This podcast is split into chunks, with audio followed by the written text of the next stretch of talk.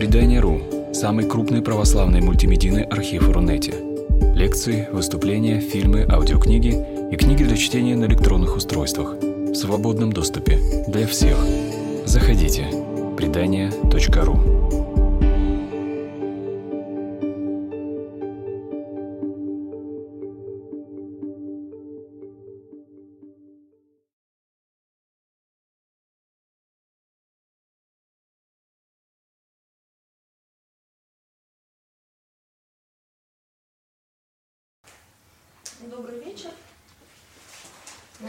Сегодня у нас с вами уже четвертая лекция.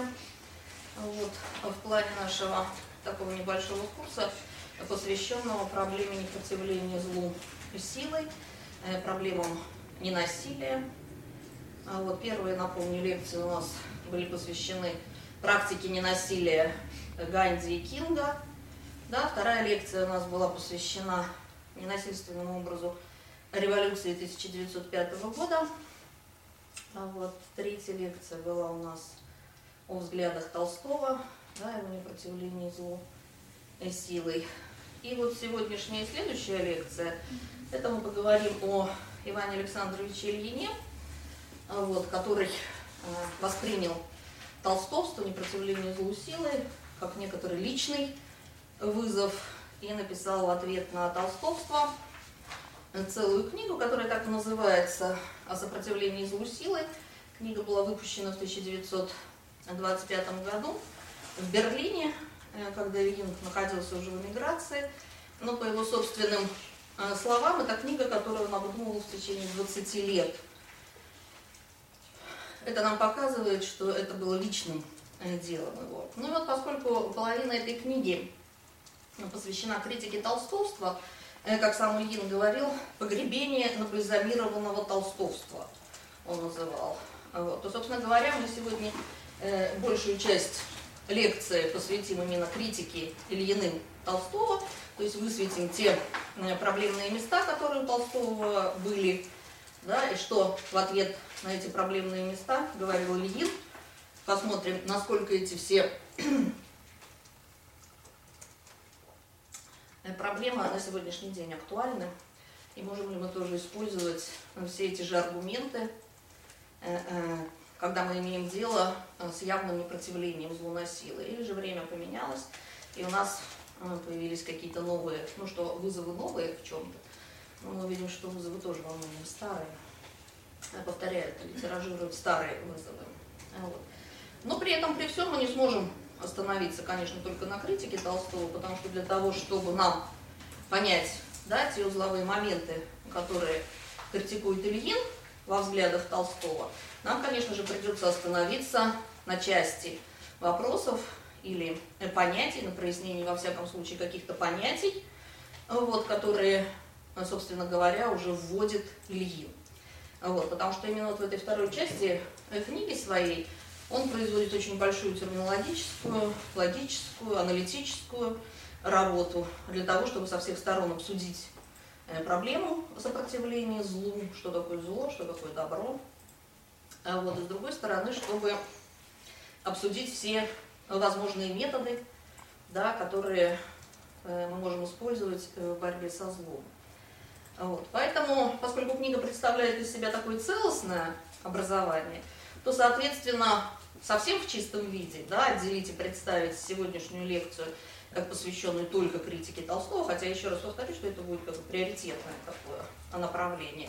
Вот. А следующая лекция будет посвящена самим идеям Ильина, как он рассматривает это все. Но тем не менее будет и, и здесь, и там присутствовать и тот, и другой. А ну, кто такой Толстой, это все знают. А вот, надо на пару слов сказать и о том, кто такой Иван Александрович Ильин, ну вот, которого не все знают. А вот, хотя в последнее время его имя мы часто слышим да, из уст политиков наших современных. Но тем не менее, это наш отечественный э, философ, который родился в 1883 году в Москве, закончил юридический факультет здесь, был очень разносторонним специалистом, и философом, и юристом, вот, читал лекции, защитил диссертацию а вот, по Гегелю, а, докторскую. Вот. И, э, как мы знаем, затем случилась советская власть. Вот. Ильина шесть раз арестовывали, и затем его приговорили к смертной казни, э, которая была потом э, заменена благосклонно высылкой из страны. И вот он попал в число тех философов, которые были в 1922 году высланы из России, уплыли они на так называемом философском пароходе. И всю свою оставшуюся жизнь ему пришлось жить за границей, он этому был отнюдь не рад, потому что он любил очень сильно Россию, вот, очень переживал, что вынужден там жить, но тем не менее продолжал жить. Какое-то время он продолжал преподавать, вот, но в Берлине, вот даже эта книга вышла в Берлине, но затем мы знаем, что начинается Вторая мировая война, вот, и Ильин был, вынужден был уже э, второй раз эмигрировать. Вот, он переезжает в Швейцарию, где э, живет до 1954 года и умирает там, э, в швейцарском городе Целлифоне. А вот, похоронен он был на местном кладбище. А вот, ну, он с женой жил, жена пережила его а вот, на какое-то время. Но, конечно же, он мечтал быть похороненным в России.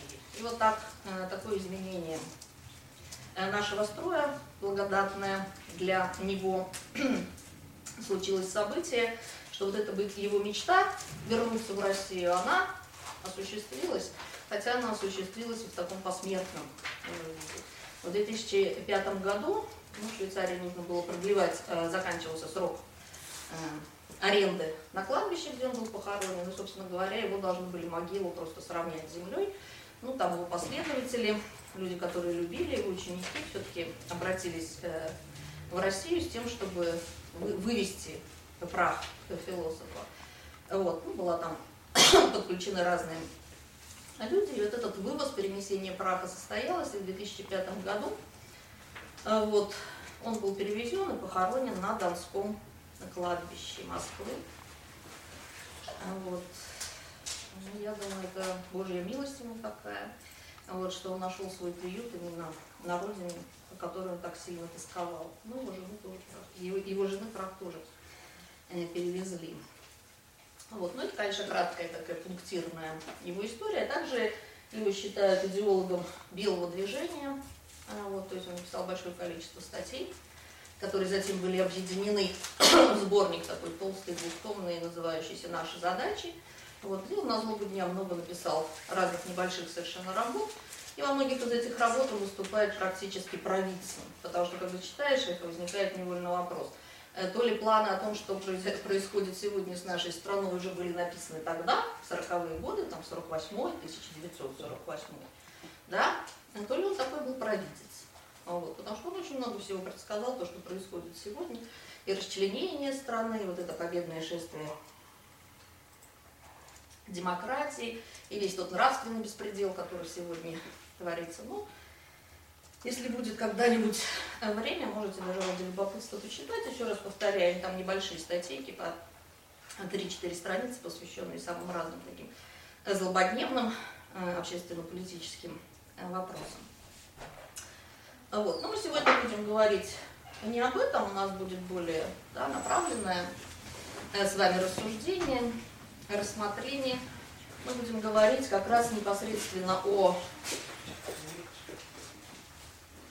его работе о сопротивлении злу силой. Ну и прежде чем тоже перейти к характеристике этой работы, конечно, хотелось еще о чем сказать, что почему э, он написал эту работу, вот, и эта проблема была очень злободневной в то время, о чем свидетельствует тот факт, что полемика, которая развернулась вокруг его работы, была даже в несколько раз объемнее, нежели Э, сама книга, которая была написана. Но давайте еще раз вспомним, какое это было время, да, какие это были годы и какие события пережила Россия. Да? Поэтому Ильин писал о том, что, и он не одинок был в этих оценках, о том, что в России совершился переворот, да, такой переворот, когда то, что было важным, стало ничтожным, а то, что было ничтожным, то стало важным. То есть ключевой ценность, коренной ценностный переворот произошел. И дальше он считал, э, что, что это за переворот. Переворот заключался в том, что Россия подпала под власть зла.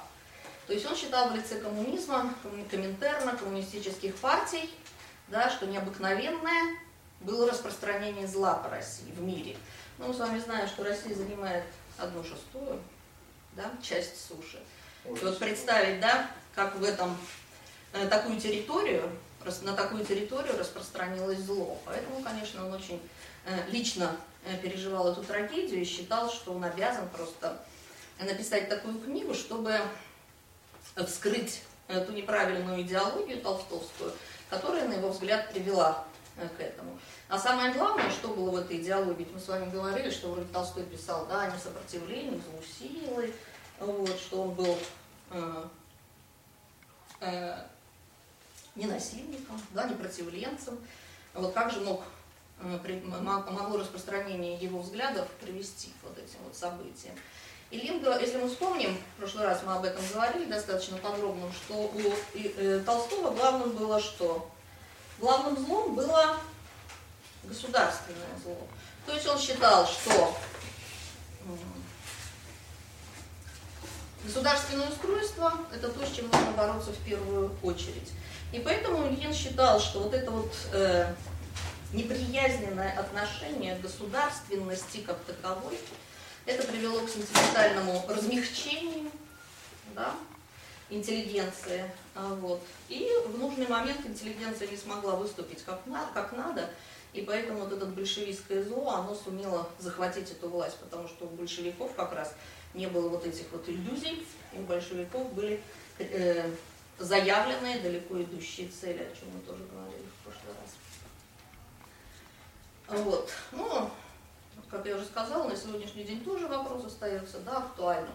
Если мы посмотрим, ну, собственно говоря, в 25 году, э, что неудивительно, когда эта книга выходила, Ильин уже тогда говорил, предвижу, как с, на это среагирует интеллигенция. Опять она меня будет ругать и критиковать. И вспомнил там э, фразу одного из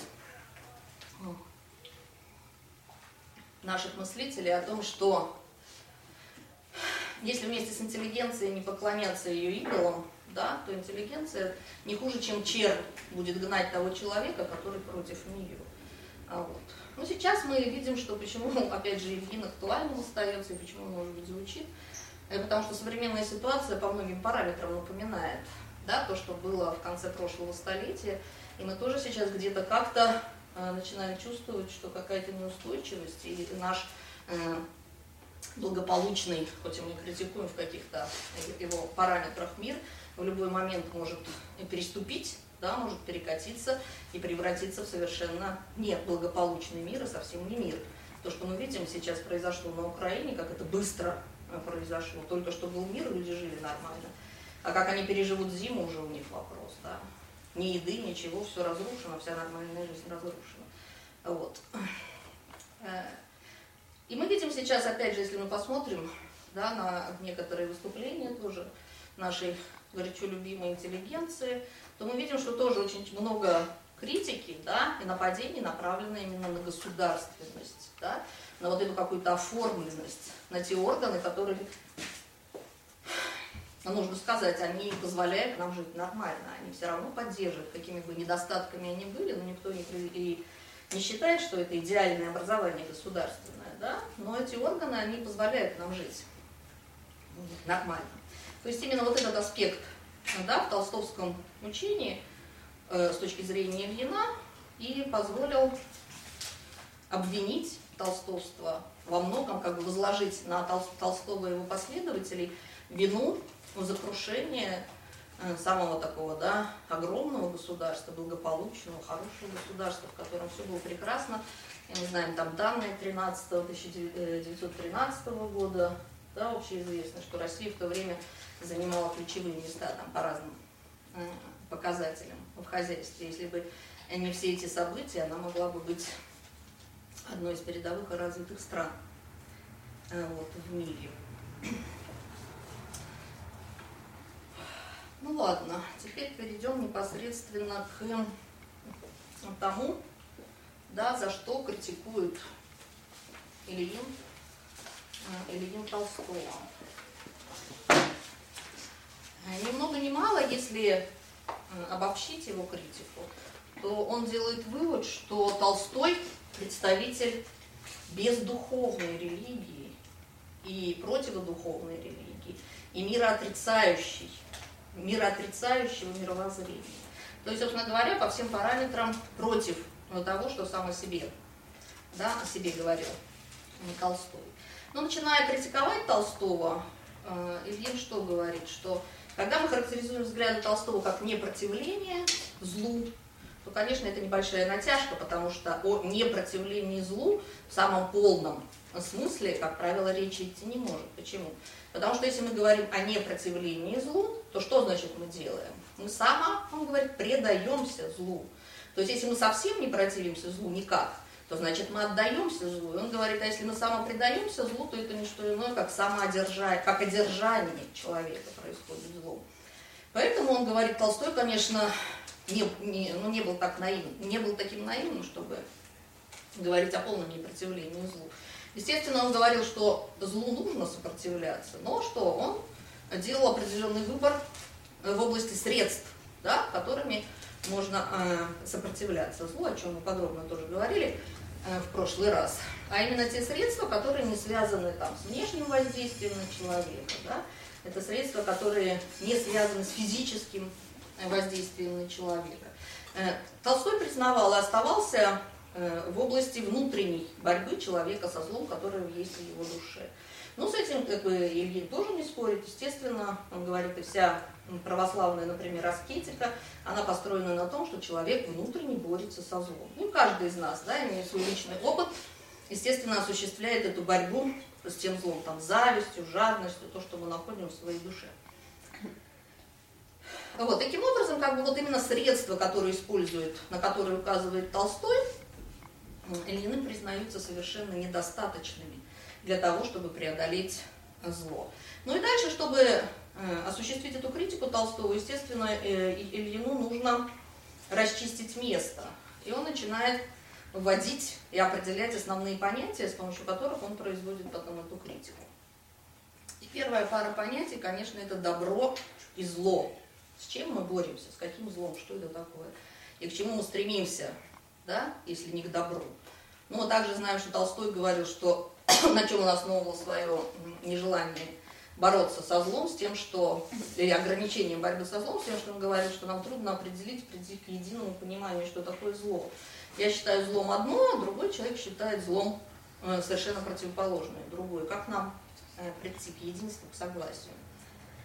Вот. Ну, Ильин в определении зла остается на таких традиционных наших культурных традициях, говоря о том, там Достоевский, Толс, э, Достоевский, Владимир Соловьев э, эту традицию представляют, что зло начинается там, где начинается человек. То есть нельзя говорить о том, что тело человека физическое, это есть зло. Тело, оно, собственно говоря, куда его повернешь, да, туда оно и получится. А э, зло начинается в сердце человека. А вот там, где начинается человек. Вот. И а тут можно еще ввести различие, что вот если мы э, находимся в рамках да, христианского рассмотрения борьбы со злом, то если читали, да, Иван, ну, читали Библию, Евангелие, то можно увидеть, что там борьба идет тоже не с телом, а с чем? Борьба идет с плотью. Да, плотской человек с плотью борьба. И вот Ильин тоже вводит как бы, да, противоположность, он тоже может тут ввести еще его развлечения, которые мы будем тоже дальше он использует, это дух, душа, плоть. А вот. Душ, душу и дух, как он различает? Душа, да? Что такое душа? Ну, для современного человека душа, это то, чем занимаются психологи, да? Это наши чувства, эмоции, вот, это вся наша индивидуальность.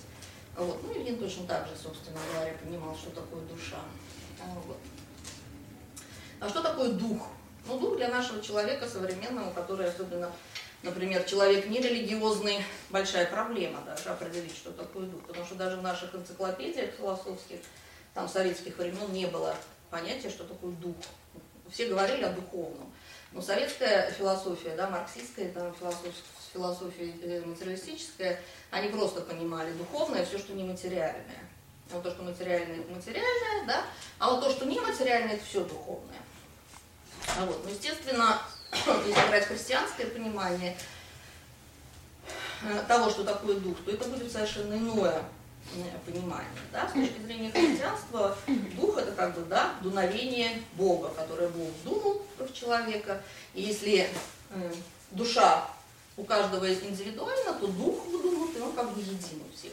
Но это одно из оснований объединения да, всех людей, потому что един, единый дух у всех, и этот дух, он как бы лишен в этом смысле какой-то индивидуальности. Ну, для религиозного человека, да. А как Ильин определяет тоже дух? Он таким образом говорит, что у нас в душе у каждого есть э, человека как бы два ряда ценностей. Одни субъективные ценности, да, которые мы считаем значимыми для меня самого, например, там я люблю больше апельсины, да, а не лимоны. И э, другой ряд ценностей это объективные ценности, то есть которые я внутренне признаю значимыми, важными для всех. И дальше он что говорит, когда человек переходит как бы в область духовную, тогда, когда он начинает, во-первых, разделять эти два ряда ценностей, да, а во-вторых, а когда он вот эти вот объективные ценности, да, которые он считает значимыми для всех, признает за более важные ценности, нежели свои субъективные. Это первый момент. И второй момент, когда он начинает наполнять свою жизнь служением этим объективным ценностям. Да, то есть, когда встает вопрос между моими личными субъективными ценностями и объективными, э, духовный человек, он выбирает вот эти объективные ценности. Это вот его понимание духа, ну, мне кажется, такой вполне рабочий, да, для современного даже человека, может быть, Э, использовано. И дальше он говорит, что человек, он как бы развив... имеет две, две, два направления развития. Одно это вверх, да, он говорит, это центр стремительное, когда, ну, как бы традиционное понимание человека какое? Вверху стоит дух, дальше душа и тело, да, и человек духовный живет таким образом, что дух руководит душой и руководит телом. То есть вот это нормальное э, строение человека. И тогда человек развивается таким образом. Духовное вот это вот э, развитие, как бы некая вертикаль, которая закручивает всего человека и его к Богу, к высшему подтягивает. А вот, казалось бы, противоположное, мне во всяком случае так всегда казалось, это должно быть что? Таким же способом вниз. Вот. Но оказалось совсем не так. Но для меня это в свое время таким было удивлением и открытием, вот, что Противоположное как раз он тяготение называет плотским, плотью. И это э, тяготение как бы козлу, оно вовсе не вниз, а оно центробежное, да, и оно раскручивается как бы в, обла... Э, в плоскости все шире, шире и шире. И с каждым своим как бы раскрутом вовлекая в свою орбиту все новые и новые жертвы. Ну, очень хорошо вот это показано, например, в каких-нибудь американских фильмах, где про зло они любят, очень профессионально снимают вот эти все тонкие духовные вещи, хорошо показывают там какой-нибудь фильм, например, «Восставший из ада». А там хорошо показано, что человек раз, один маленький переступил грех, ему не сидится уже на месте, он не может успокоиться. Он что? Ему хочется другого какого-нибудь человека. Так раз, подцепить, там, соблазнить, совратить. Вот пошло расширение. Тот человек другого. И вот очень хорошо показано, как вот эта вот спираль, именно вот такая, зла, она начинает раскручиваться. Вот, то есть вот эти как бы две противоположные. Да? И когда мы говорим о плоти, то здесь тоже нельзя говорить только о чистой телесности. Да, здесь именно подключается душа человека, когда вот мы говорим о добре и зле. Обязательно душа подключается человека. То есть это противоположное строение человека, когда у нас тело да, или душа начинает командовать духом. То есть строение человека не сверху идет, да, а как бы вот противоположное. Вот, ну и значит, это дух и душа. Дальше у него еще очень хороший пакет определяет добро и зло через две, два таких тоже противоположных, э, э, ну не противоположных, а через две такие составные части, как любовь и одухотворение. Любовь и одухотворение. То есть вот добро он понимает как одухотворенную любовь, а зло как противодуховную вражду. Значит, смотрите, как тут получается. Если мы говорим о добре, то здесь как бы две составляющие очень важные. Первое – это сила очевидности, когда имеется в виду одухотворенная любовь. То есть это сила, э, которая ведет к проясненности. То есть вот когда человек да, начинает духовно, как бы, у него появляется духовное устремление, ну или хотя бы человек просто к любому вопросу от, относится каким, подходит каким образом, что он хочет действительно да, увидеть истину, он действительно хочет как бы прорваться к красоте, он действительно хочет поступить по-доброму. Да? Вот это все обеспечивает силу очевидности человека. То есть постепенно под воздействием вот этого духовного его устремления у человека как бы что происходит? Очевидность. Очевидность это проясненность. У него открываются глаза. То есть человек, например, начинает лучше видеть ситуацию, да? Он лучше видит, если конфликтная ситуация, в этой ситуации он начинает лучше видеть что? Намерение сторон, которые участвуют, например, в споре. Вот она, проясненность. И как бы в идеале Ильин считает, что эта э, сила очевидности, она, собственно говоря, ведет к богопознанию. Да? То есть в идеале она связывает человека с Богом, вот он получает это ведение очевидности. И, значит, э, вторая составляющая добра, это, соответственно, любовь.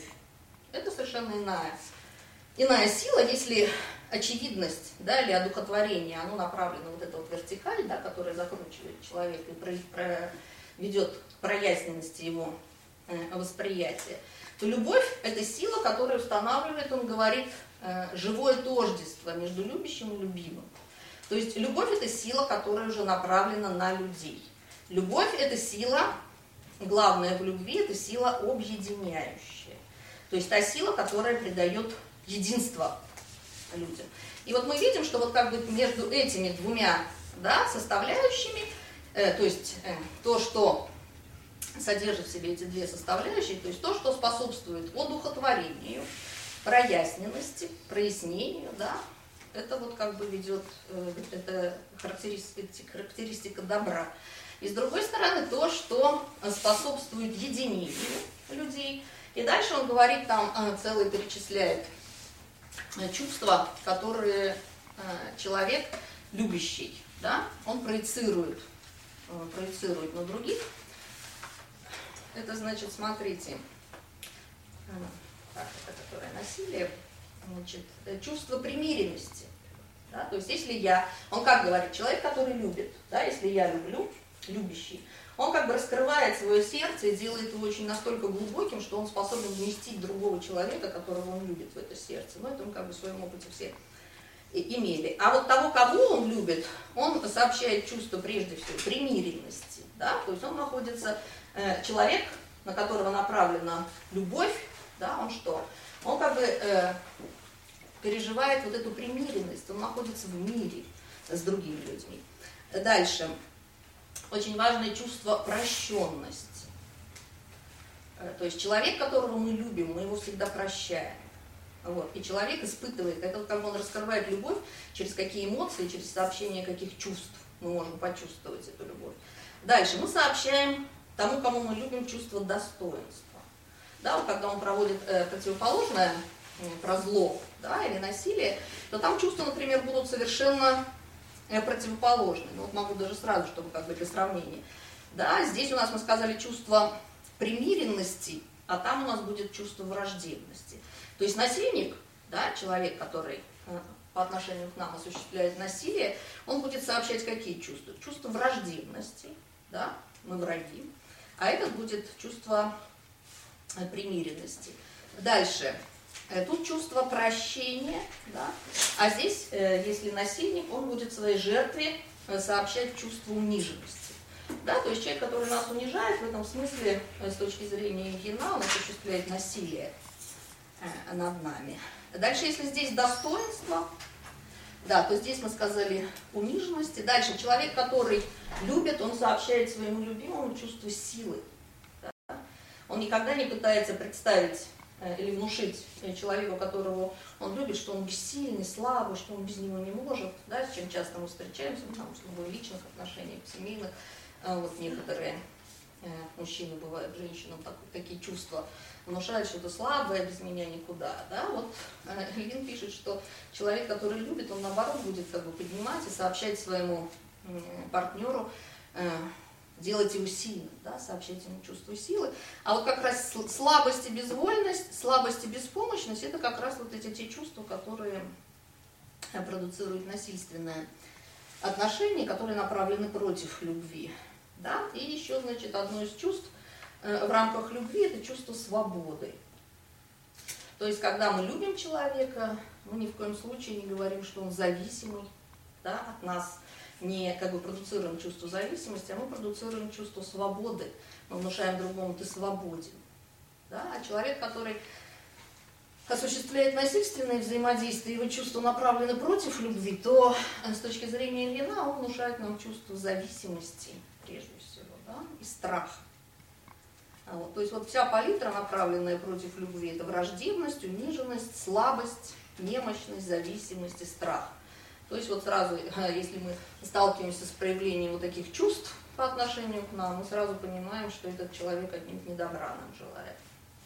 Вот, а если мы э, сталкиваемся с тем, что по отношению к нам примиренность демонстрирует, прощенность, достоинство, силу, э, свободу, то, соответственно, это будут те чувства, которые э, направлены на возрастание любви.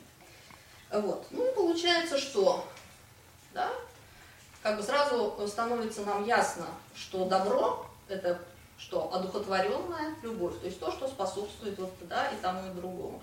А зло, получается, это противо э, вражда. Э, вот, по а, Ильину.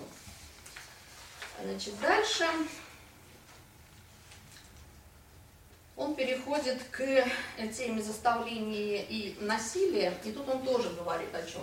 Он тоже пишет, э, пишет о том, что вот Толстой очень упрощает проблему эту, что тоже он не проясняет основных понятий, а берет только некоторые частичные понятия, и всю свою философию э, непротивления он строит именно используя только эти два там маленьких небольших понятия. На самом деле их гораздо больше. И вот тоже он целую таблицу, просто срисовала, таблицу рисует, ну, хотя бы ее так где, значит, он о чем говорит? О том, что э, наше взаимодействие с другим человеком, если мы хотим, чтобы он что-то сделал, оно может быть свободным, да, и может быть волевым. То есть мы можем обратиться к другому человеку и рассказать ему, попытаться его как-то, да, а, словесно, можем применить, э, обращаться непосредственно к волевой силе. И вот он э, градацию проводит волевой силы. Значит, он говорит, что действие волевой силы, с одной стороны, может быть органически цельным и свободным, а другой, вот у него такой объединяющий термин, это заставление. У Толстого мы нигде не встретим никакого заставления. Да? У Толстого везде, где у нас есть волевое воздействие на другого человека, он использует один термин, это насилие. Вот, Ильин же вводит такое родовое понятие заставления. И здесь, оказывается, очень много всего разного мы находим, потому что заставление может быть внутреннее, самозаставление, и может быть внешнее заставление других. То есть мы можем заставлять себя что-то делать, да, мы можем заставлять и других делать. Дальше самозаставление, он тоже вводит градацию, может быть психическим и физическим. И еще он вводит, что психическое самозаставление может быть самопонуждение, а может быть само насилие, вот только где появляется слово насилие. Точно так же сейчас я проясню, как и физическое, может быть самопринуждение и самонасилие. Вот, то есть он говорит, что мы можем психически себя понуждать, там, сказать правду, например, да? то есть каким-то положительным э, действием сами себя заставлять. Или э, понуждать себя там, э, заниматься каким-нибудь иностранным языком там, каждый день по часу, предположим. Да, это будет, ну, все знаем, все мы используем это психическое самопонуждение. Ну и нужно сказать, что вот Толстой он как раз признавал то, что человек сам себя психически может подвигать, да, заставлять как-то что-то делать. А вот другое у него, когда мы уже имеем дело с психическим самонасилием, то здесь появляется что? Здесь появляется такой момент, что мы себя психически заставляем сделать что-нибудь нехорошее, что-нибудь злое, что-нибудь безнравственное. А мы можем да, это сделать. Мы можем там солгать, например. Нам не хочется чего-то делать, и вот мы мучаемся внутренне, да, и потом думаем, а, ладно, обманул, совру. То есть мы что себя психически понуждаем вот этому плохому, да, безнравственному поступку. Это точно так же физическое, да, себя мы можем заставить как? самопринудить к чему-то, например, помыть посуду, пойти заставить, или пойти бегать с утра, или в спортзал пойти. Это что, физическое будет самопонуждение, когда мы себя заставляем. Вот. Но может быть и физическое самонасилие, да? когда, например, какие-нибудь там друзья зовут и говорят, пойдем ограбим какой-нибудь там, ларек, да, молодежь, ну там, в какой-нибудь ситуации. И человек ну, внутренне не хочет, он понимает, что ну зачем это, он такой не злодей нормальный какой-нибудь парень, ну компания принуждает. И он что делает? Он тогда себя, вот это как раз считает, Ильин уже относится к самонасилию, да? Когда человек принуждает себя физически вот к такому неправильному какому-то э, поступку, деянию. Извините, разве не внешнее понуждение, а? если это не внешнее понуждение? Это он, как бы, когда я сам себя, получается, внутренне он считает. Внешне он считает это, когда мы другого. Нет, и вы говорите, в примере а, друзья? А, ну друзья, да, друзья здесь его понуждают, конечно, внешне, это совершенно верно. Но у него самого-то тоже внутри идет вот это вот, да, борьба. Или, вот, например, если кто-то решает начать голодовку, это угу. определенное насилие физическое над собой. Ну, вот. Но ну, по угу. тяжести последствий, угу. просто, а по сути это может быть ради благого вполне.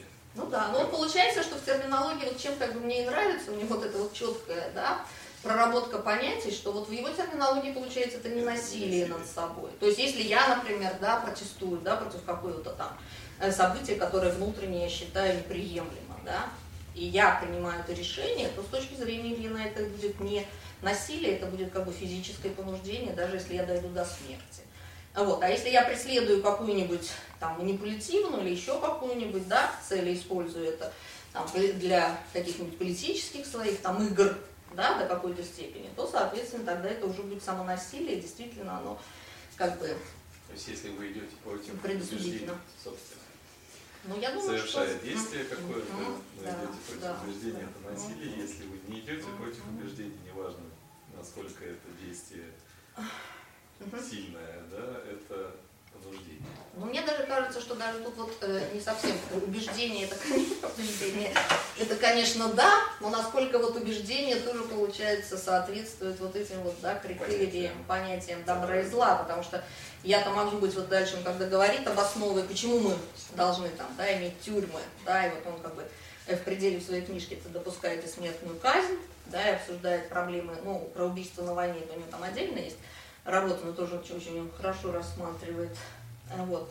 Он как раз и говорит, что не каждый человек, не все убеждения, они, собственно говоря, одинаковые, потому что злодей, да, вот этот его аргумент сильный, почему мы э, должны там злодея сажать в тюрьму, изолировать его от других, э, потому что злодей не только телес, не только духовно-душевное существо, да, злодей это телесное, мы все как бы не только духовно, это тоже э, такой аргумент сильный против толстовства, на мой взгляд, он говорит, люди, достаточно нам было бы духовно-душевных средств для борьбы со злом, если бы мы все были кем? ну, тут, если бы мы все были духовными существами, да, или вот здесь вот уже э, современные авторы, когда рассматривают вот Толстого, например, Кавка, такой американский философ, он пишет, э, обсуждая Толстого, о воображаемом сообществе ангелов. Ну, вот мы в прошлый раз тоже говорили, что Толстой очень хороший, и когда вот его книги читаешь, очень как бы проникаешься его вот идеями, он очень пишет убедительно. А вот. Но потом начинаешь говорить, это было бы хорошо, если бы мы все вместе да, начали вот так вот поступать. То есть если бы это было некое сообщество, да, не людей, а ангелов. Мы были бы ангелами, еще хорошо, да, ангелы как бесплотные, но тогда вообще бы никаких проблем не было. А поскольку человек состоит еще из плоти и крови, да, из тела своего, вот, то, соответственно, приходится в каких-то случаях, которые тоже Ильин подробно оговаривает, применять вот это вот телесное воздействие или воздействие на тело человека. Ну и в частности вот это заставление свое, э, дальше, да, про себя, и точно так же он рассматривает внешние заставления других. Уже тут понятно, да, тоже психическое и физическое. Психическое тоже понуждение других. И психическое насилие тоже. Уже понятно, предосудительное, да, над другими. Ну вот как там в армии, например, издеваются, да, доводя человека там, ну не только в армии, могут в любом коллективе, конечно, поиздеваться хорошо, если э, дать волю, это уже будет насилие над другими. И физическое крайнее здесь тоже понуждение, может быть и пресечение, да, он как раз рассматривает вот эти э,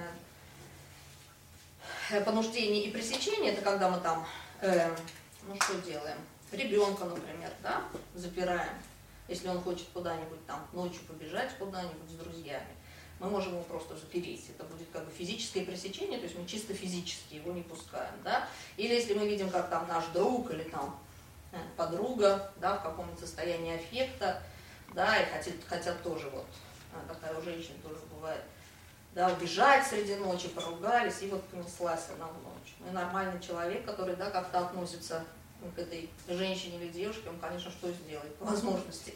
Просто запрет дверь, да, чтобы она осталась дома, потому что понятно, что это ночное выбегание, ну как раз может закончиться для нее э, э, какой-нибудь трагедией. Какой-то наш э, советский фильм как раз на этом построен, что так она убежала и там встречала всяких нехороших людей. А вот это как раз у нас будет вариант что физического понуждения, пресечения, когда вот мы накладываем, да. Вот. Ну и физическое, получается, может быть и насилие да, точно так же над другими. Ну, это уже понятно, здесь всякие э, могут быть э, совершенно любые э, варианты, да, вплоть до лишения человека жизни. Вот, хотя, когда вот Ильин пишет, тут вот у него физическое понуждение есть и пресечение. Вот по понуждениям он понимает это именно, когда мы пытаемся заставить человека что-то сделать, как-то исправиться его. А вот под пресечением он как раз понимает уже типа смертную, например, казнь. Но это он оставляет для таких совсем уже, таких преступников, да, ну или не для преступников, а когда в какой-нибудь да, критической ситуации э, человек находится, когда по-другому просто он не может поступить, когда он там, например, защищает, опять же, своих детей, да, свою семью, там, свою родину, то есть какие-то такие вещи, где он просто приносит э, ценой своей жизни, а защищает то, что ему дорого скажем так. Ну вот уже мы видим, да, какая разветвленная вот эта система, и как бы я вам так кратко, он там, естественно, очень подробно, со всякими примерами описывает все эти виды, и действительно мы видим, что на самом деле очень часто мы используем, да, обращаемся к воле другого человека, а не только к разуму.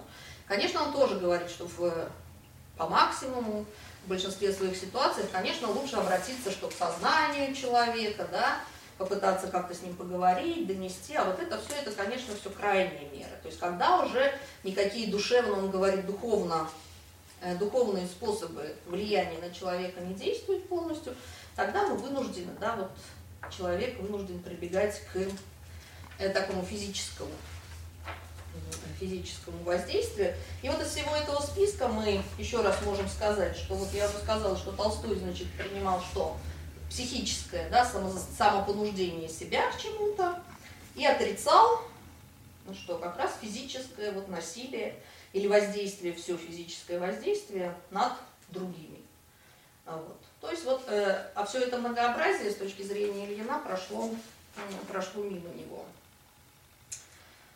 Значит, ну и дальше он тоже, как я уже сказала подробно, уже, ну вот, например, кстати, он говорит о том, что вот о психическом да, понуждении, например, когда человек, просто на, на ум пришло, когда готовилась, принуждает себя участвовать в кощунственных представлениях. Да?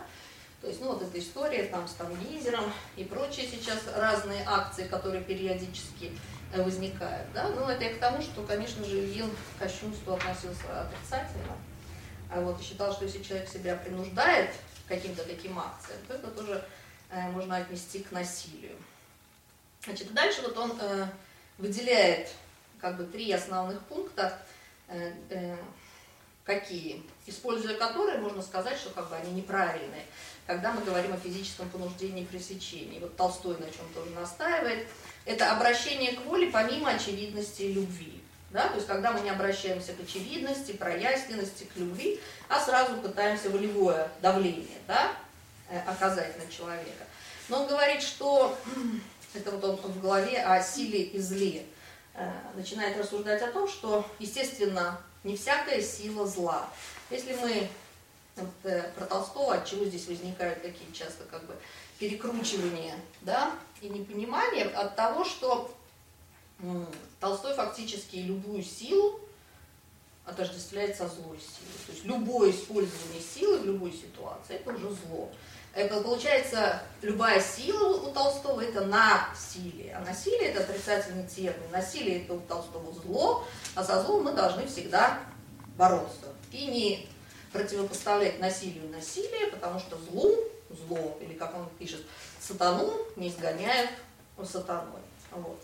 А Ильин, что какой его главный э, э, тезис? В том, что не всякая сила зла, что мы можем использовать силу, но из-за того, что мы используем силу, она не обязательно становится злой силой. Злой силой она становится тогда, когда мы направляем ее на злые цели, или она истекает, происходит из нашей злой души. То есть это сила, направленная на зло, на злые какие-то деяния. Вот, и поэтому он говорит, если мы, когда мы обращаемся при пресечении к воле, помимо очевидности и любви, тогда, когда перед нами уже человек, у которого душа-то поврежденная, то есть, естественно, если человек нормальный, адекватный, не злодей, да, то в большинстве случаев, ну, наверное, в 95, я так думаю, мы всегда можем да, договориться с ним, мы всегда можем поговорить, нам не обязательно э, обращаться к его воле, да, то есть давить на него, вот и заставлять что-то делать. А он говорит, мы используем -то вот это вот давление и заставление, как правило, тогда, когда у человека уже душа поврежденная да, душа, в которой уже поселилась в какой-то степени зло, вот, и она очень часто как бы мотивирует человека совершать злые поступки, плохие поступки. И вот именно к такой душе, чтобы ее как-то да, ограничить в ее злых э, проявлениях, э, потому что вот тоже э, Ильин хорошо очень говорит о зле, э, что хорошо бы со злом было вот бороться, как Толстой говорит, если бы оно сидело себе тихо в глубине души человека, и все. Ну вот я сам по себе злодей, и мое зло, оно никуда не, не проявляется, ни на кого не выливается. Я хожу себе, да, ну вот ты добрая, я вот хожу злой сам в себе, закуплившись. Да? Он говорит, такого же нет. Как бы природа зла какая? Природа зла как раз агрессивна. То есть что? Зло стремится вылиться из души, и вот, как мы говорили, захватить себе, подгрести под себя все больше и больше, оказать влияние на все больше и большее количество людей. Поэтому он и говорит, почему мы должны ограничивать, почему должны изолировать. Именно для того, чтобы вот поставить заслон на пути такого агрессивного да, распространения зла. И вот здесь приходится как бы использовать уже такие способы помимо очевидности и любви. Э, второй пункт, он тут говорит, это воздействие на волю без ее согласия. Вот тоже, если мы вспомним, да, толстовское упование какое? Помните, мы говорили, что для Толстого главное понимание насилия, насилия, или не главное, но одно из пониманий, насиловать значит поступать так, как не хочет другой. То есть, когда я поступаю над другим так, а он не хочет, чтобы я над ним так поступал, то есть воздействие на волю без ее согласия.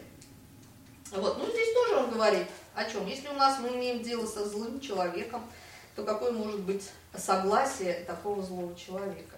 Вот, естественно, он будет не согласен с нами, но тем не менее должно быть осуществлено, осуществлено именно поставлен предел да, э, проявлению этой злой воли. Вот. И третье – это воздействие на чужую волю через тело. Ну, тут тоже мы помним, что толстовское главное – это то, что обращение к телу ни при каких условиях невозможно, да, к чужому телу. Потому что Толстой все время говорил, занимайся своим собственным телом, телом или своим собственным делом. Вот, и не лезь в другое, к другому телу. Да? Поскольку как бы не ты соединил чужое тело с душой и с духом, а Бог, Толстой считал. Вот, то и не ты должен разлучать это тело, и ты не должен командовать другим телом. Вот то, где ты можешь проявлять свою волю, это только территория твоего тела. А тело другого человека и то, что там внутри, это все как бы не твоя забота. А вот. Ну, здесь вот, да. Ильина говорит, что насильник говорит своей жертве, там, ты не автономный дух, а подчиненная мне вещь. Ну, потом эту цитату, если еще найду, очень красивая у него цитата. Э, вот. Есть, то есть речь идет о том, что через тело изливается, к сожалению, все это зло, и насильник, он же, э, ну, конечно, если он экстрасенс, он может, экстрасенс, он может так и мыслями подействовать на другого. Ну, в большинстве случаев он, конечно, что делает? Он использует тело, тело свое, использует оружие, там, нож, кулаки и все такое прочее. И вот это его злоба на других, на весь мир, она изливается через его тело. Поэтому приходится воздействовать, Ильин говорит, на его э, тело. Она об этом, конечно, говорит, что человек гибнет не только тогда, когда он беднеет, голодает, страдает, а когда он слабеет духом, разлагается нравственно и религиозно, когда он живет унизительно, умирает позорно.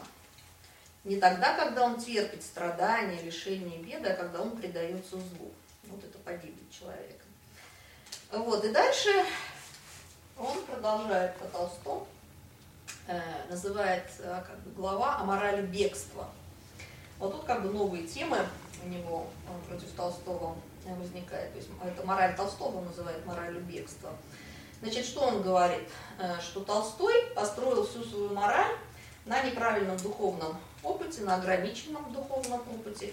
И этот опыт, это какой? Опыт избирательный. То есть что он говорит? Что Толстой, как бы, ну, естественно, он говорит такой, и знаем, человек очень крупный, Э, талантливый, гениальный. Вот. Но он говорит, что он из своего духовного опыта выбрал какие-то вот части, которые ему нравятся, которые ему близки, достаточно произвольно, говорит Ильин, сконцентрировался на них. И, собственно говоря, э, стал распространять вот то, что э, в его личной жизни да, происходило, как он это оценивал, он стал это экстраполировать на весь мир, и через вот призму своего, как Ильин говорит, ограниченного опыта стал, стал рассматривать весь Э, стал рассматривать весь мир.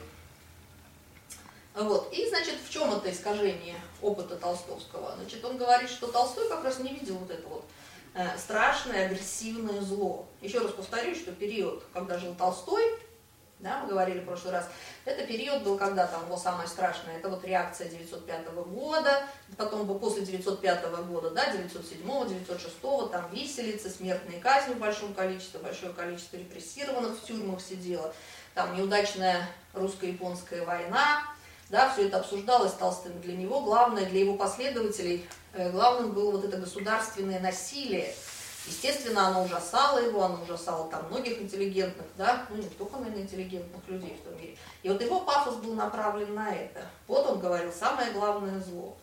А если мы посмотрим, когда жил Ильин, и по сравнению с тем злом, которое он пережил, и его соотечественники, да, ломка, крушение, полное уничтожение страны, полный переворот ценностей, да, Мало того, лишение страны, многих сколько их выселили, кого-то там поубивали. То есть это такие, такая грандиозная ломка, что, естественно, с точки зрения Ильина, мне кажется, естественно, он видел, что зло, оно вообще-то очень страшное. Да, оно такое мощное, агрессивное, вот если оно смело э, целую страну, уничтожило столько людей. А он читал Толстой, этого не видит. Вот. И Толстой говорит, что никакого такого страшного зла нет, есть заблуждения, ошибки, страсти, то есть он говорит, что человек должен так жить, что как бы не видеть зло. Ты должен концентрироваться, Толстой говорит, на позитивном, на всем. Второй момент, это ты должен жалеть да, всех других страдающих. Вот. А это все зло чужу, в чужих там, и в мире, который существует, ты должен как бы э, не замечать. И также в прошлый раз мы говорили, что у Толстого главный, одной из главных тем его, э, это является тема совершенствования. Помните, мы говорили, что э, Бог как абсолютное совершенство, да, человек где бы ни был, он э, всегда по сравнению с Богом несовершен, он всю жизнь должен стремиться к этому совершенству, а вот к Богу никогда его не достигнет, вот, но это э, с точки зрения Толстого лишает его желания устраивать жизнь других людей. Потому что если ты очень далек от совершенства, ты думаешь, ну кто я, чтобы да, судить другого. Вот. И вот Толстой считал, что это такой мощный аргумент. Вот. Ильин говорит о том, что вот эта вот как бы зацикленность э, Толстого на самом, еще он говорит на чем, на самом да, совершенстве, вот, она и не дала ему получить вот этот вот мощный опыт духовный. Вот. Он говорит, что мораль Толстого имеет два источника. Чувство жалостливого сострадания, которое вот он как раз именует любовью и совестью. И второе – это рассудок, э, который он именует разум. Ну что получается?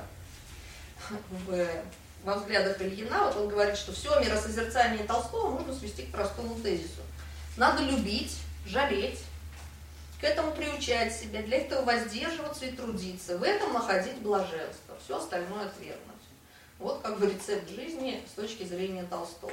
То есть по отношению к другим это вот жаление. Вот мы видим страдающего человека, мы сразу, да, такую жалость и сострадание по отношению к нему. По отношению к себе мы занимаемся э, самосовершенствованием.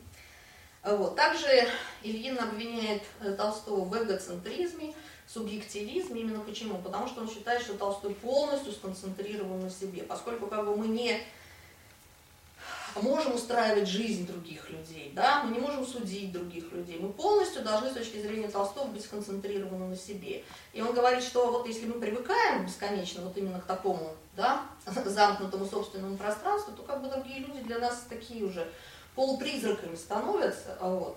То есть Толстой нигде не говорит, что мы должны там, да, содействовать благу другого, да, вот как традиционно мораль понимается все-таки то, что нацелено на другого человека. А Толстой здесь выбирает только одну ипостась морали. Мы уже говорили, что да, он такой, еще сейчас тоже дальше скажу, моралист. Вот. Он как бы э, выбирает, э, концентрируется на одной ипостаси морали, это вот личное самосовершенствование. Все остальные измерения для него как бы не существуют. И вот тоже такая э, тема важная с вот этой моральностью, которая тоже в русской философии обсуждалась.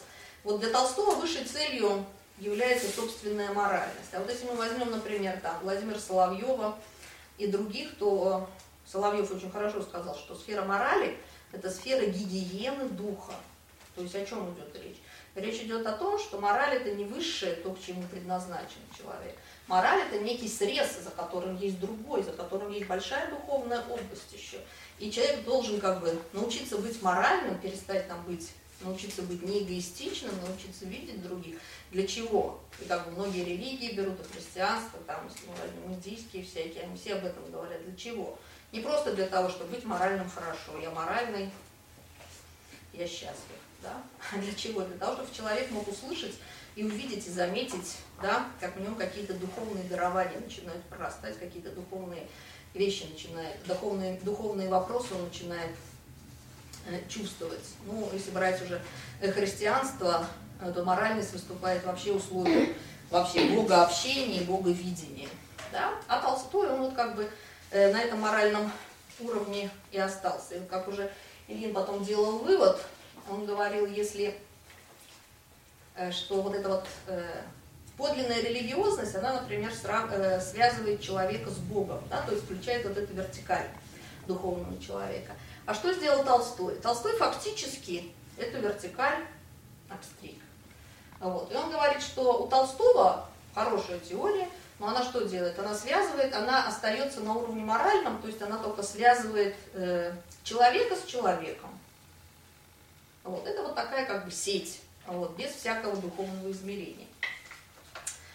Вот. Дальше Ильин говорит о том, что э, взгляды Толстого это, или что Толстой является сентиментальным гедонистом, моральным гедонистом. Ну, гедоник это кто? Гедонист тот, который считает, что э, целью жизни является получение удовольствия.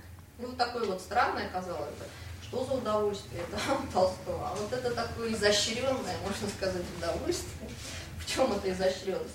В том, что Толстой вот наслаждается с точки зрения Ильина своей вот этой моральностью – с, вот, с, вот, с вот своим вот этим состраданием. Ильин говорит, что на самом деле это очень такое сладкое чувство, когда мы все время вот сострадаем, у нас нет других интересов, а вот мы увидели страдающих, и ой, сострадаем, еще увидели, ой, вот он говорит, настолько это вот как бы приятное, услаждающее чувство, ну я кто? Я такой, да, я сострадаю в этом э, плане Вы считаете, что это приятное чувство? А? Вы считаете, что страдание это приятное чувство? Сострадание. И сострадание. Ну, как он описывает Толстого, есть у него этот момент.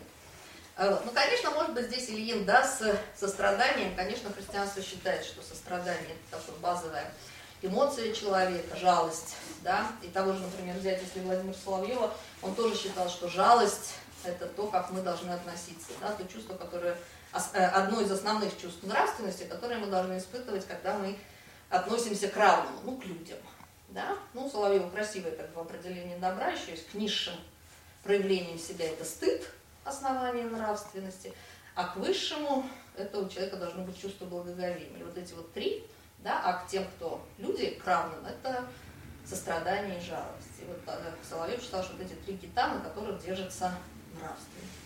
Интересно, если даже сейчас посмотреть на современный мир, да, с точки зрения этих трех китов, мы видим полное нравственное разложение. Да? Смотрите, стыд по отношению к низшим проявлениям. Сейчас что видим?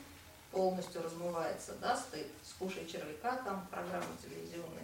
Сделай это за деньги, сделай, сделай то, как и... Ну, то есть именно идет такое сознательное размывание, да, стыда, там, голые побегают по улицам девушки или еще что-нибудь. И как бы все это приемлемо. К высшему, уж я не буду говорить, да, сколько выливается, если брать как бы Бога, там, да, святых, да, сколько выливается грязи везде. Вот. Но даже если не брать духовное высшее, да, вообще как ценности нивелируются высшие сейчас очень сильно. Таким образом, что показывается очень сильная относительность их, да, то есть нет абсолютных ценностей.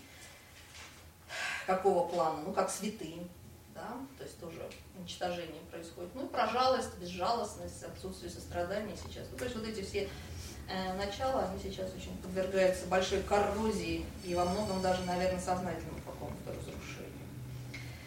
Вот. Ну вот, э, значит, у Толстого, конечно, есть это. То есть он как бы вот он само, в определенном смысле самодоволен, самодовольство у него какое-то чувствуется вот в этом э, сострадании, конечно, и в жалостливости. Э, специфической. Значит, а, да, вот с этой, значит, любовью, да. Еще э, Ильин пишет, что толстовская любовь оказывается мертвенная. Э, почему мертвую? Потому что сам живи, да, а другим предоставь э, себе. И вот он приводит такой тоже пример, мы в прошлый раз говорили там о примере, да, что грабитель хотел убить, а Толстой сказал, что если бы был медведь, то я бы защитил жертву, а поскольку человек, я не могу защитить. Ну и там еще есть у Толстого э, такие моменты, что там э, нож, нож, если занесен над жертвой, то тоже, как же, говорят, вы будете, Лев Николаевич, спать потом спокойно, если при вас там да, кого-нибудь, а вы даже не попытаетесь остановить. На что он какой еще э, аргумент привел? Говорит, я могу предложить себя. Ну вот убийца, да, там занес кинжал, вот я себя предлагаю, убивайте меня. Он говорит, ну это, конечно, хорошее такое самопожертвование, можно сказать, но называется, а какой смысл, да, например, для тех, кого ты любишь? Ну, например, с тобой там жена, там, дети, да, рядом. Ну и что, если вот мы сейчас прекрасно знаем, да, каких-нибудь боевиков или еще кого-нибудь. Они очень радостно убьют и тебя, если ты встанешь, и всех, кто находится в помещении, не моргнув глазом, да? Ну и получается что? Какая твоя любовь тогда по отношению к да, ближним своим, к детям, там, и, так сказать, к слабым. Вот. Ну, может, просто Толстой более широко смотрит. А? Он не смотрит конкретно на убийцу, а он смотрит на государственное насилие. Угу. Вот. А по Ильину получается, что мы имеем четкую совершенно градацию. Угу. Вот я прав, а ты нет. Угу. А Толстой говорит, нет, неизвестно, кто, кто из нас прав. Угу. Вот давай будем на равных, а уже судьба рассудит. Угу. Может, он был более глубок в этом смысле, чем Ильин. Давайте мы ближе к концу, ладно? А то мне, мне так в процессе очень тяжело переключаться. А, вот. Э, значит, э, да, про нигилизм и жалость. И дальше, значит, что он говорит, что любовь Толстого получается э, чувство бездуховное, даже противо, противодуховное. Ну, как я сказала уже, а, вот мы тоже в прошлый раз говорили, да, о панморализме Толстого, что Толстой считает мораль вот этим высшим достижением человек, э, человечества. Вот. И дальше что? У него моральный опыт заменяет весь другой человеческий опыт. Например, э, науч, по отношению к науке у него научный нигилизм. Почему как бы бездуховное против духовное? Вот. Тоже мы говорили в прошлый раз, что, что значит научный нигилизм. Что Толстой отрицает самоценность истины. Да, он говорит, истина тогда имеет ценность, когда она служит моральным целям. То есть моральный критерий, он пронизывает все сферы общества. Дальше, эстетический нигилизм, то есть отрицание красоты, самоценности красоты тоже. Если э, красота работает на мораль, да, то, значит, она красота при, принимается. Если нет, значит, нет. Дальше, э, правовой, государственный, патриотический нигилизм, да, тоже все толстым. Э, ценность всего отбрасывается и не признается. Вот. И получается, что Ильин говорит, что понимание добра, зла и человека становится мелким, плоским и бездуховным. То есть, как я сказала, это духовное измерение, да, из всех областей человеческой жизни, как бы Толстым отстригается, и получается такая равнина моральная. А, вот.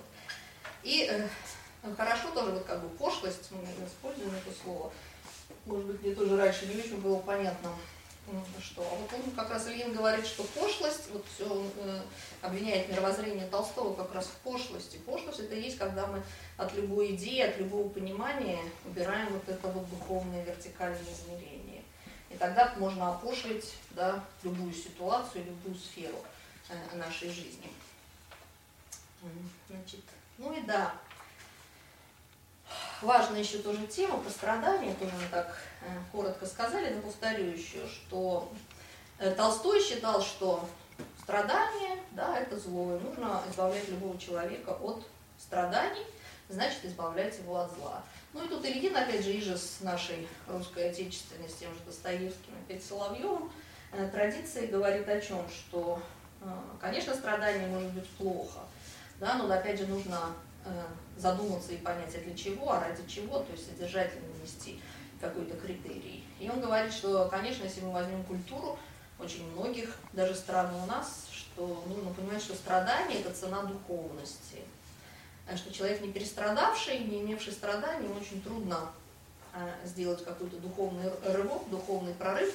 А когда человек находится в состоянии страдания, то он переживя какую-то ситуацию, перестрадав, он как бы выходит на новый уровень и может увидеть уже э, ситуацию совершенно, э, совершенно другими, другими глазами. Вот он говорит, что Толстой отвергает страдающий путь, ну и цель страдающего восхождения – дух практически.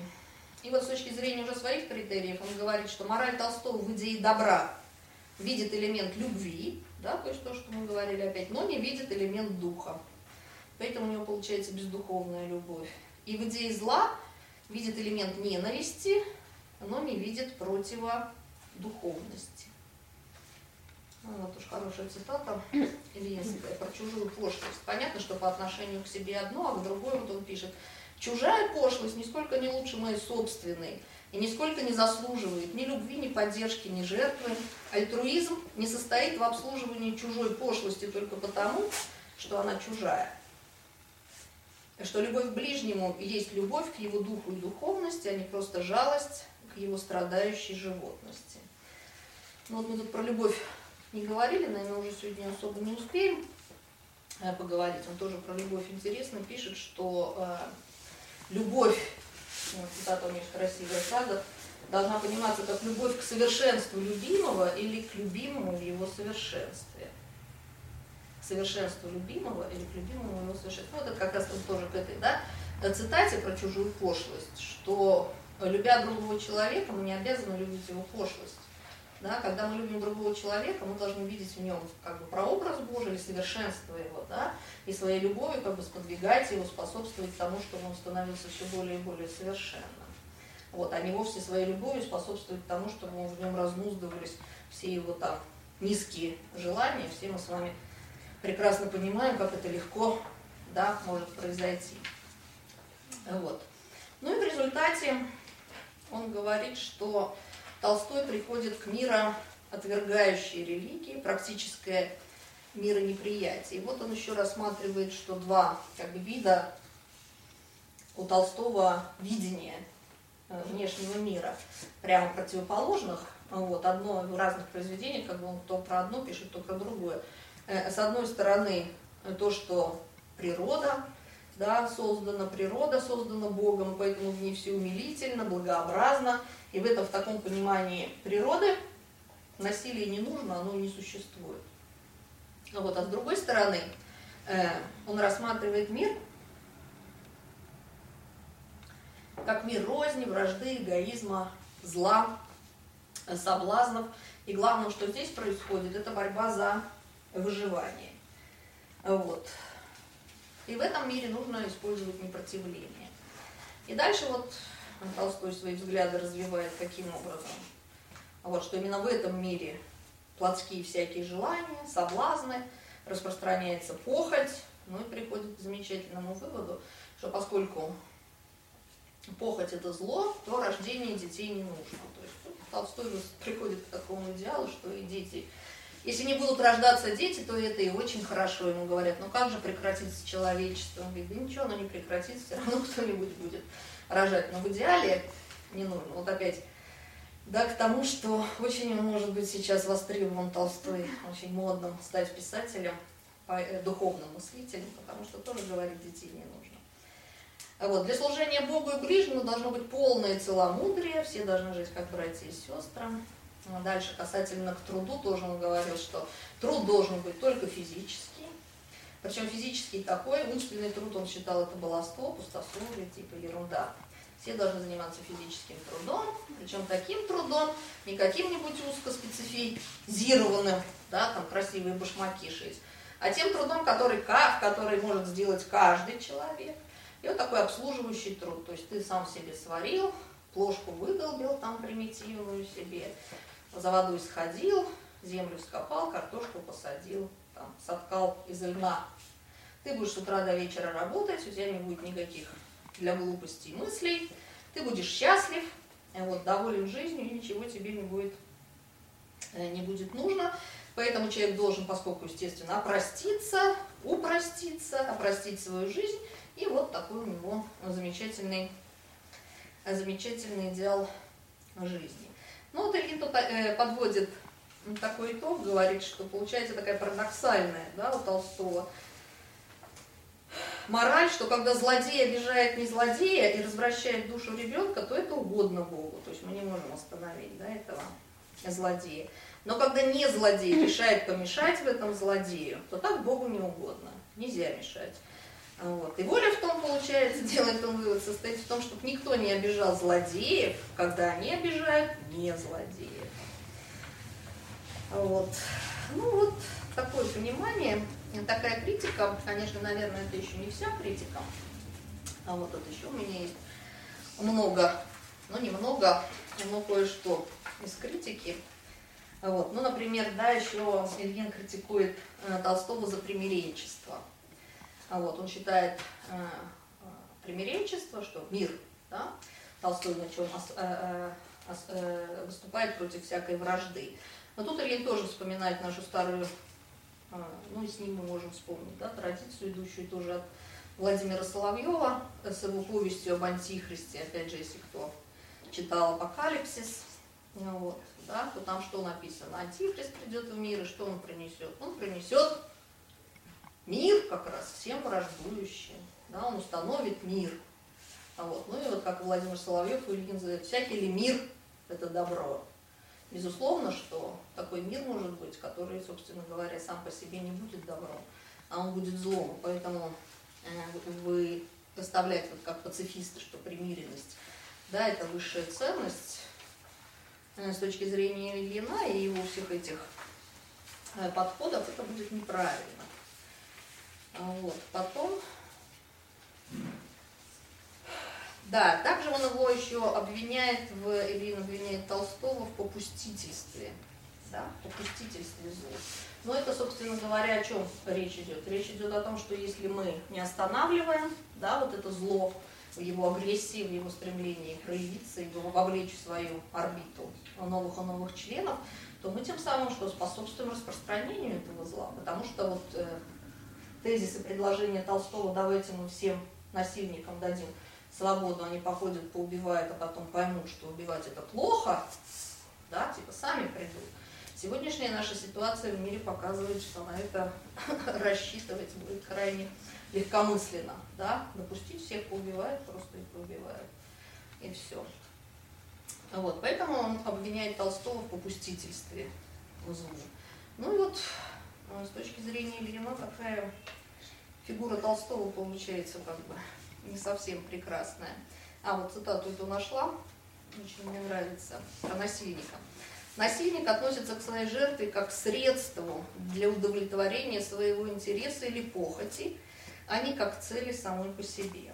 Да? То есть отношение к другому как к средству для удовлетворения интереса или похоти, а не как цели самой по себе.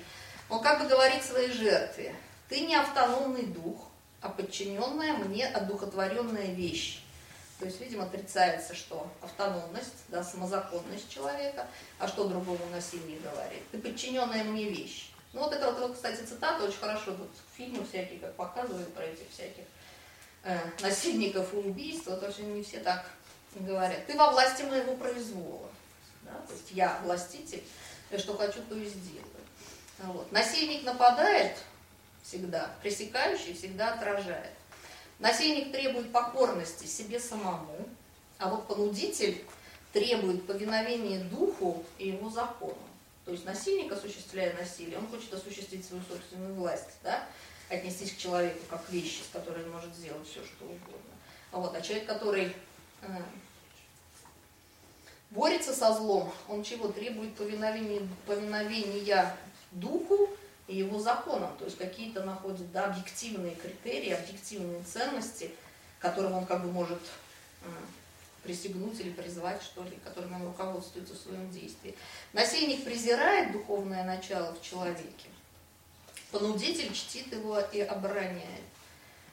Вот. Ну, поэтому насилие – это заставление, исходящее из злой души, направленное на зло, и оно всегда противолюбовно и противодуховно. Вот. Ну, наверное, так в целом ну, закончу, вот, потому что тут по Ильину можно много еще всего говорить. Вот. Ну, если есть вопросы, можете задать. Ну, получается какое-то здесь по Ильину духовное насилие. То есть я прав, я более духовный, чем ты. Рассматриваются крайние случаи, убийца, там, насильник. А в большинстве случаев непонятно, кто прав на самом деле, в массе своей. И угу. эту правду еще надо выяснить. Угу. А Ильин исходит из презумпции правоты себя, ну, условно говоря. Какая-то странная позиция, вообще-то говоря. Может, ну. именно вот против нее и протестовал Толстой. Его, конечно, так карикатурно его изобразили, но не вы. Ну, у меня просто критика сегодня. В прошлой, да. На прошлой лекции мы об нем, да. общем, вот кто присутствовал, не карикатурно, а да. в полном, так Нет. сказать, в полном уважении. Суть, наверное, в том, как раз, что Толстой смотрел глубже, шире, он действительно рассматривал сообщество людей, и как вот, с этим, в этом сообществе надо устанавливать отношения, и это сообщество, ну не знаю, как это насчет законов, вот, но создавать правила людей из отношений между людьми. А Алин, получается, строит правила людей из какой-то духовности внешней. А какая духовность у другого человека? Я не знаю, какая у него духовность. Может, другого вероисповедания или вообще какие-то другие у него взгляды. Вот. Тем не менее, надо с ним находить общий язык, общий разговор. И как раз, наверное, позиция Толстого достаточно глубокая в этом смысле. Да. Очень милосердие, любви. Положение духовности, видимо, дает человеку возможность различать добро и зло. Обладающие, ну, соответственно... Я различаю добро и зло, я думаю. Ну, а вы, а вы злой. А, как, а, как, а кто духовный? Вот если вы духовное существо и различаете, то у вас есть право по отношению ко мне применять насилие ради добра. Если я духовный, значит можно применять насилие. Если я духовный. Да. Получается Я как бы не ответ, а реплику. Вот мне хочется сказать, что, конечно, Ильин рассматривает все-таки крайние случаи. Он там вот много говорит мест, что вот этот вопрос о силовом всяком разрешении, это в самых крайних случаях он возникает, когда все другие способы, они не работают.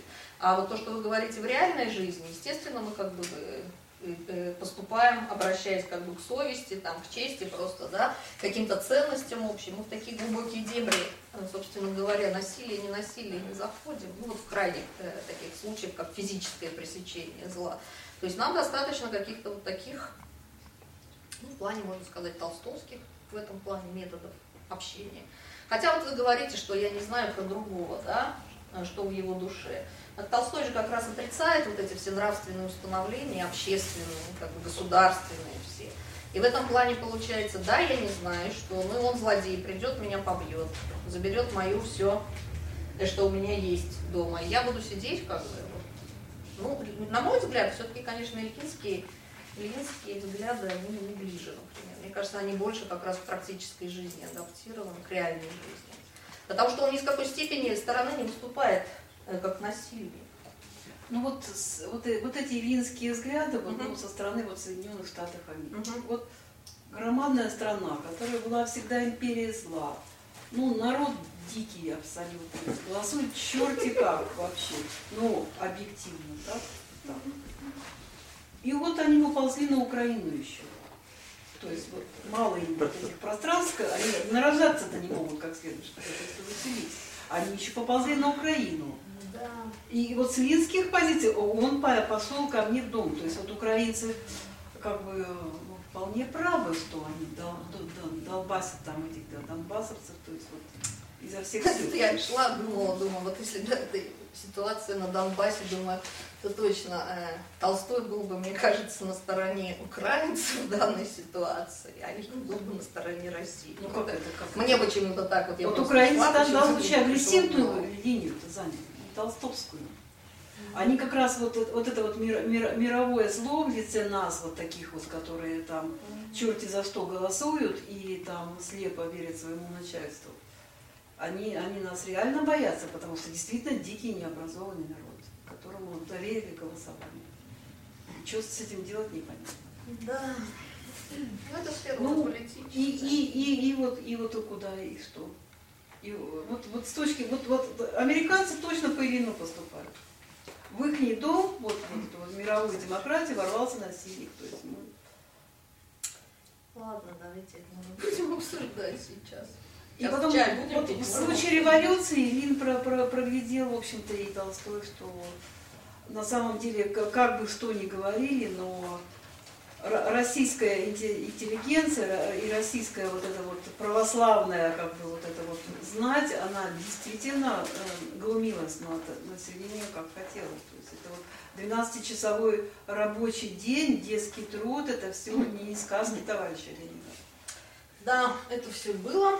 Это ну, все было. И, и на самом деле, вот может быть, вот э, это вот насилие, которое совершила революция, это вот как раз протест против насилия. Вот Толстой этим пафосом и вдохновлялся, насколько я понимаю. Ну, так, конечно, мы не разведем в двух словах, что, что происходило в России.